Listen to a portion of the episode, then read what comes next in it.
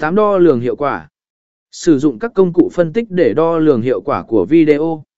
Xem xét số lượng lượt xem, thời lượng xem trung bình, và tỷ lệ tương tác để hiểu rõ hơn về cách video của bạn đang tương tác với khán giả.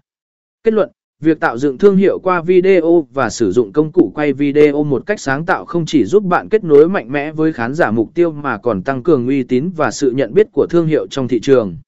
Đồng thời, việc tối ưu hóa video cho SEO giúp thương hiệu của bạn được khám phá và tiếp cận được một lượng lớn người xem trên Internet. Trong thời đại số hóa ngày nay, video trở thành một công cụ mạnh mẽ để tạo dựng và tăng cường uy tín cho thương hiệu của bạn. Việc sử dụng công cụ quay video thông minh không chỉ giúp bạn kể câu chuyện của mình một cách độc đáo mà còn kết nối sâu hơn với khán giả mục tiêu.